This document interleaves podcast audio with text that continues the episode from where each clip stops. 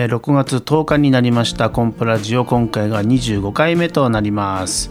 えコンプレッサー見聞録が嬉しいことになりましてね、えー、砺波の衛星通信テレビさんでずっと放送されてまして制作しているのは株式会社ビジョン21さんなんですけども、えー、始まって11年目なんですね。実は数年前から高岡ケーブルテレビさんでも放送されてまして、えー、これでうん砺波なんとそれから小矢部ですよね。そして高岡、うん、この地域で見ていただけるということになってたんですがさらにさらにここに加えまして意味水のケーブルテレビ。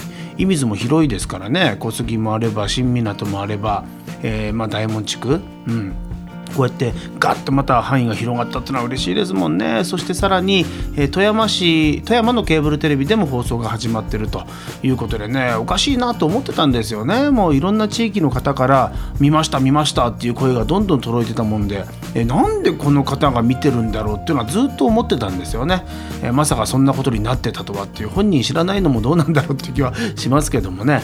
でもこうやって範囲が広がっていくっていうのはやっぱり嬉しいもんですね。えー、ちょうどですね昨日コンプレッサー見聞録の収録に行ってきました。もう早朝からの出発でございましてね、えー、水曜日のロケだったんですけども水曜日というと朝はモーニングセミナーに行ってましてね経営者モーニングセミナーまた社長さんのありがたいお話を聞いて勉強してきたんですけどもその流れで見聞録のロケに行ってさあ五箇山ですよって言われるとわお遠いぜみたいな気持ちになって車で運転してきますからね。うん。あの運転苦手なんですよね。運転してるとすぐに眠たくなっちゃうんですよね。だからそのなんとか眠気を抑えながら頑張っていこうということで行きましてまあ一応聞いてはいたんですよ。どんな内容の収録かというね、えー、まあいつも通り聞いてたとはいうもののえー、蜂蜜の採取に来ている人がいるんだという、まあ、このレベルでしか聞いてなくって。あとはもう全然何も聞いてない状況なんですよね。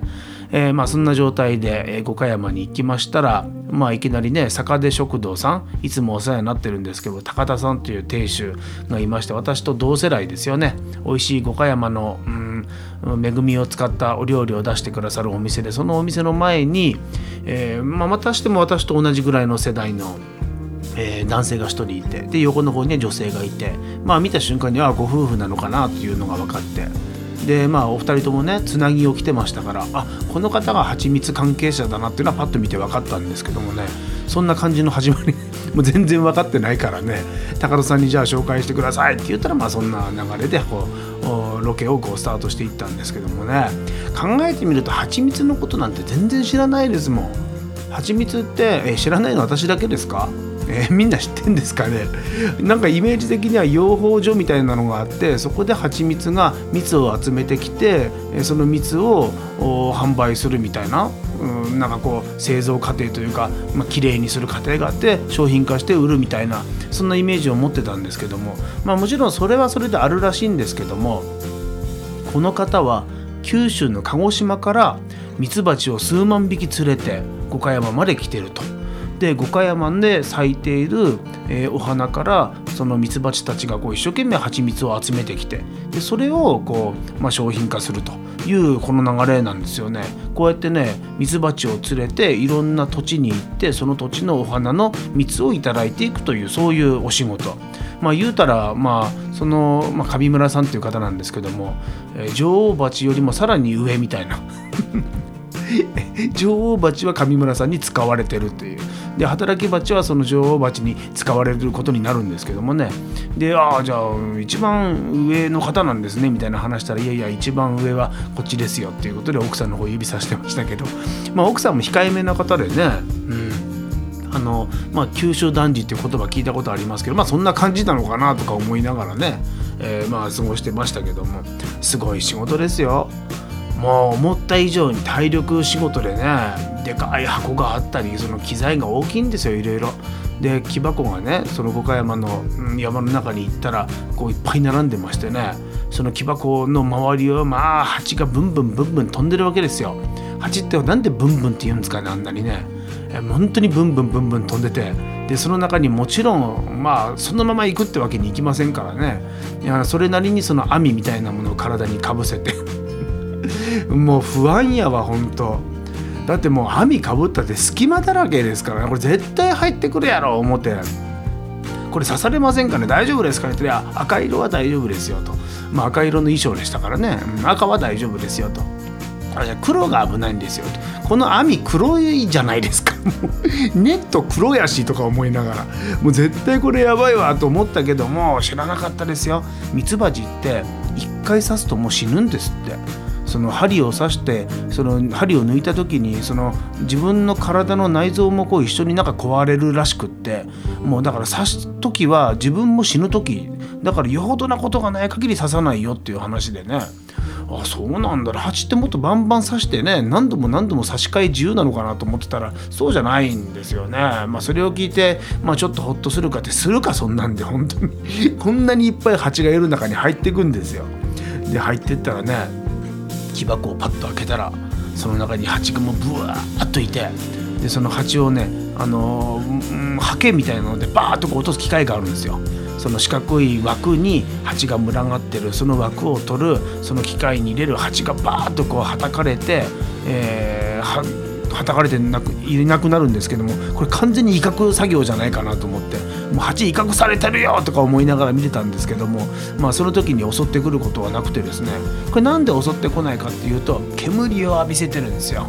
煙。ミツバチって煙が嫌いなんですって。死ぬわけじゃなくってなんかこうモヤモヤする。煙やから。モヤモヤするらしいんですよね。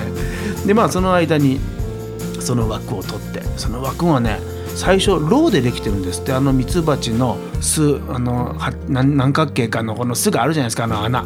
あの穴がこういっぱい2ミリぐらいのローでできたその穴がこう大きさ的にどうすかな？あれ40センチの30センチぐらい？もっとあるかな？60センチの30センチぐらいかな？うん、縦長でしたね。そこの薄っぺらいその簡易的な蜂の巣みたいなのがあるんですよ。でそこにミツバチが一生懸命蜜を集めてやってきてそこに蜜を貯めていく。であと唾液なんかも使ってその最初2ミリだったローが見た時はねもう3センチぐらいの厚みまで成長してるんですよ。すごいですよね。でその中にね赤ちゃんもいっぱいこう産んでてで周りの方にはもうとろーっとこう蜂蜜がすごいですよ。目で見てもとろーっと光ってるのが見えるんですよ。うわすごいわと思ってね。でこれあの何の蜂蜜なんですかって聞いてみたらあのと本当は土地の花よく五箇山なんか行くと土地餅っていうのありますけどもあの土地の花からの蜂蜜をが美味しくてずると取ってきましたけど今日はこれ木肌ですねみたいな。今日は木肌ですねみたいな。どういうことかなと思ってで聞いてみるとねその分かるんですってミツバチがこの季節今のタイミングだったら土地の花のとに行ってそこの蜜を取ってきてるよとそれが分かるって言うんですよ。いや分かるのはいいけどそんな数万匹もいてみんな土地行きますかと。だってそうでしょ。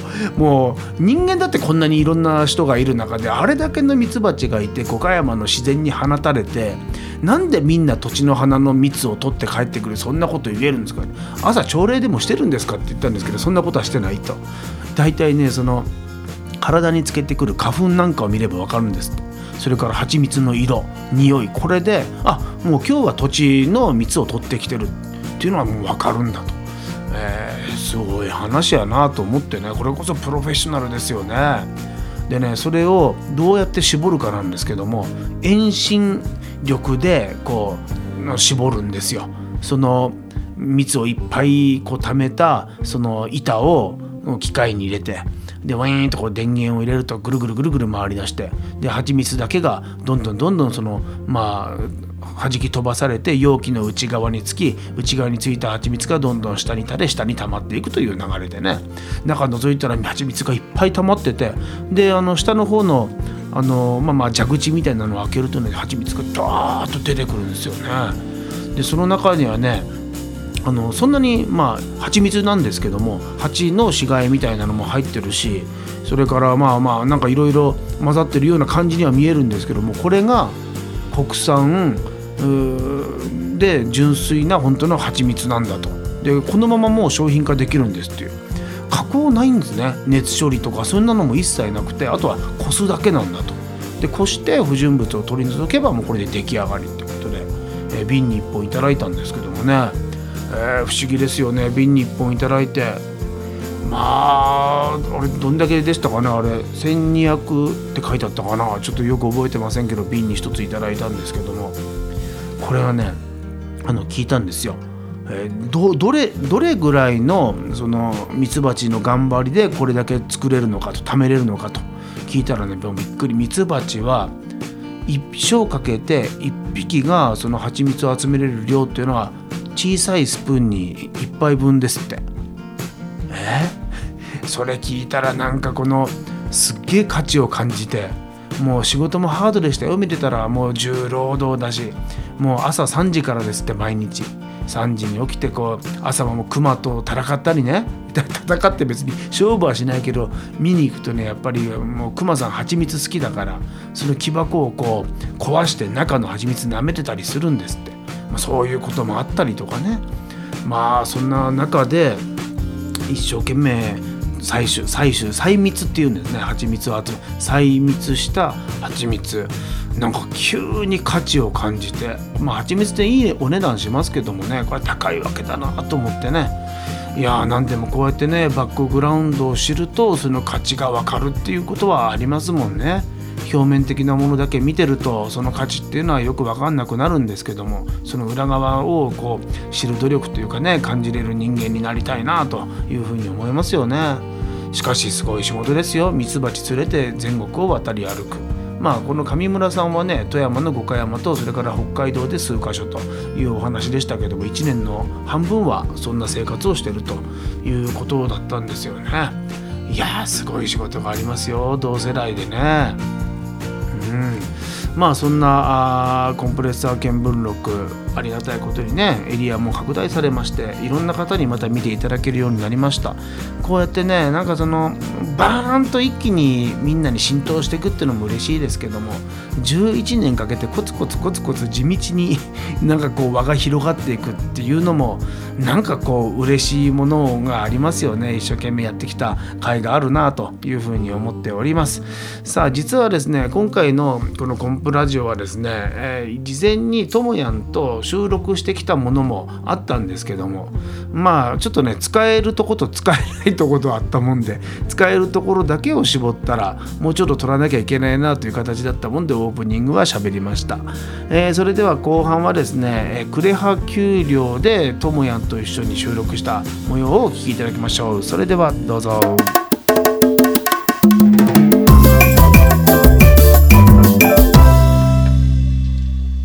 な表現やね。うん。クレハの公園。クレ、クレハ丘陵。クレハ丘陵って言うんや。うん。ウィキペディアでは。ウキペちゃんと調べてくれた？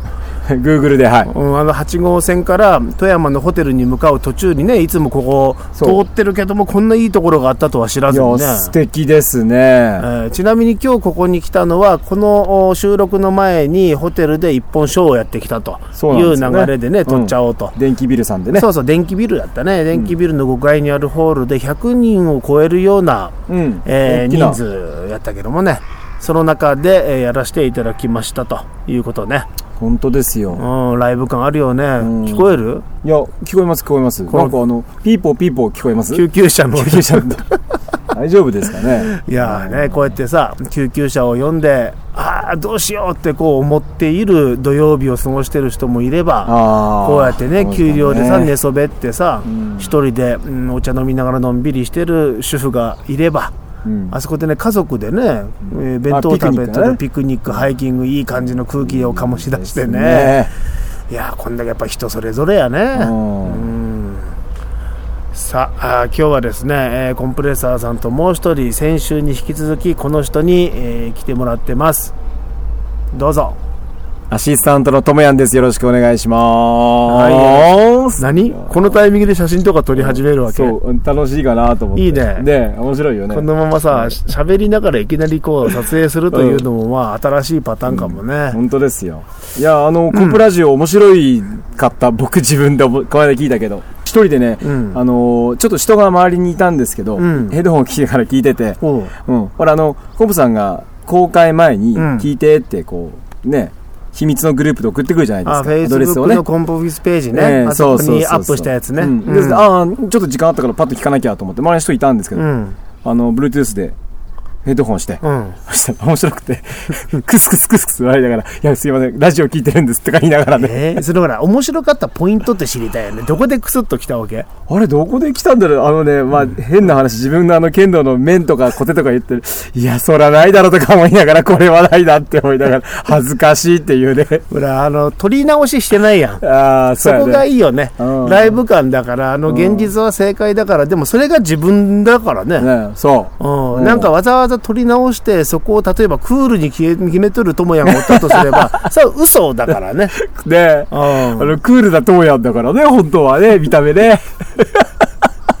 この間もね、あの、第一印港湊さんのね、うんスタッフさんと話しとって、トモヤンはやっぱかっこいいと。うん。かっこいいから見とったらお客さんがちょっと緊張しとるみたいなことをちらっと言われてね。嬉しいのか嬉しくないのかわからんけど。もうそれはもう全てをチャンスと捉えると、うんそれは一瞬でその人の空気に変えたということやから、あースタートラインとしてはすごくいいんじゃない、ああ、そうですね。うん問題はその後、うんお客さんの緊張感が続いて、うん、結局マジックしっかり見れなかったじゃダメなわけで。そうですね。だからその緊張感をさ、どこでどうほぐすかっていう、ここじゃねと思うやんの課題は。ほんまやね。あ、俺じゃあ、あの、うん爪とかしっかりいつも切って、うんマジック望んでるから、途中でほら、そうそうそう。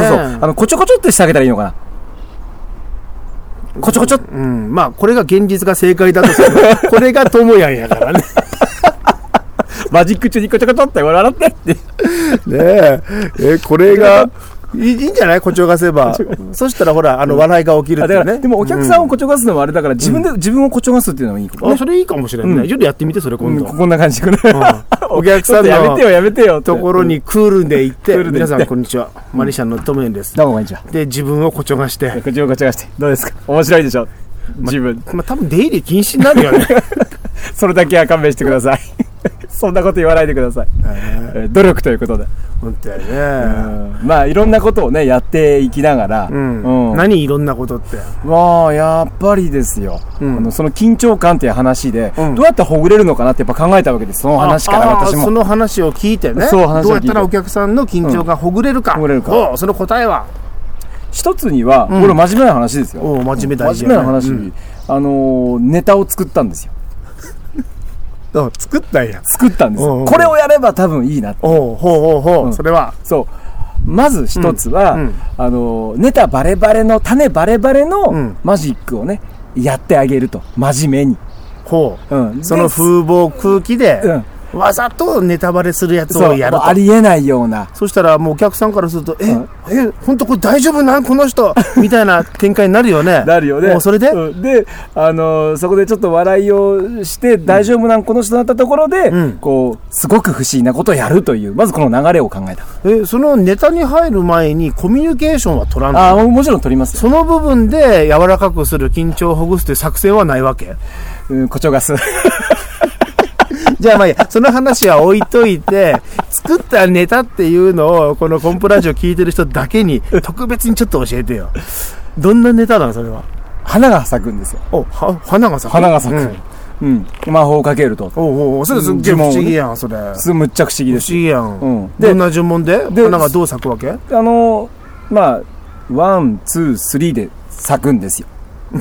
うん。はいワン、ツー、スリーで咲くんですよ。で、うんで咲いたらやっぱり、実はそれすごく不思議なんですよ。さっき種バレバレやって言ってたけど、うんこれは不思議なんだ。めちゃくちゃ不思議なんですほうほう不思議なんですが、で、あ、お客さんありがとうございます。こんな喜んでいただけて私嬉しいですと。じゃあ、もうちょっと頑張って、今咲いた花を一瞬で消したいと思います。うんって言うんですよね、うん。で、お客さんに言うんですよ。じゃあ、私が今度は1、2、3と言いますんで、3秒間だけ目をつむってください。で お客さんが目がつつぶるかつぶらないかの間に、1、2、3って言った間に、その種を取ってポケットにしまうっていう。面白いやん。面白いな一回これ考えたんですよ。あの、その緊張をほぐすためにどうしたらいいか。花かなと。で、それは、花かなと。ここういう季節的。いやいや、季節言うてもう春は終わっとるわけで。まあ、そうなんだけあど。ーでもいいんじゃない、うんそのネタを面白い分かりやすいジョークを入れたマジックのネタで緊張をほぐすという作戦そうよね。。ちゃんとマジックをしながらうん、緊張をほぐす。じゃあ、うんそれをやる前はどんな風に入っとったのそれでどんな風に緊張されとったわけ？あの、僕も自分で気づくんですけど、うんあ、あの、ほら、女性のスタッフの方々が、うんこう、マジックどうですか？あ、楽しみですって。で、僕も、あの、実は影からそれ見てるんですよ。お客さんの雰囲気を。うんうんあ、マジックだわ、みたいな。ほうほうほうで今日は、あ、ともやんなんだってって。んそれで、僕が行くじゃないですか。うんそしたら、突然なんかね、よそ行きの顔というか、今まで、はーってやってた主婦の方々とか が、あお子供たちが急にふってこうなるっていうかね。おううん。それはもうやっぱ自分でも感じて感る感じる感じる、うんさっき見とったのと様子が全然違うなと。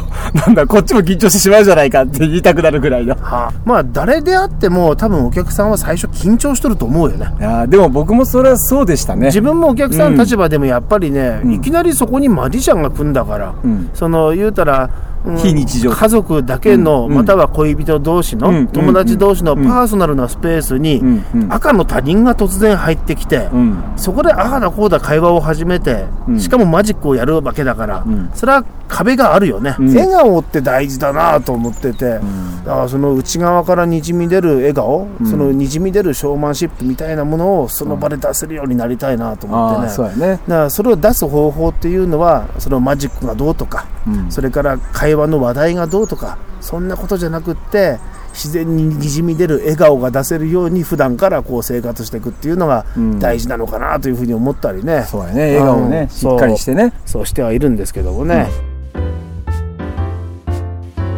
コンプラジオ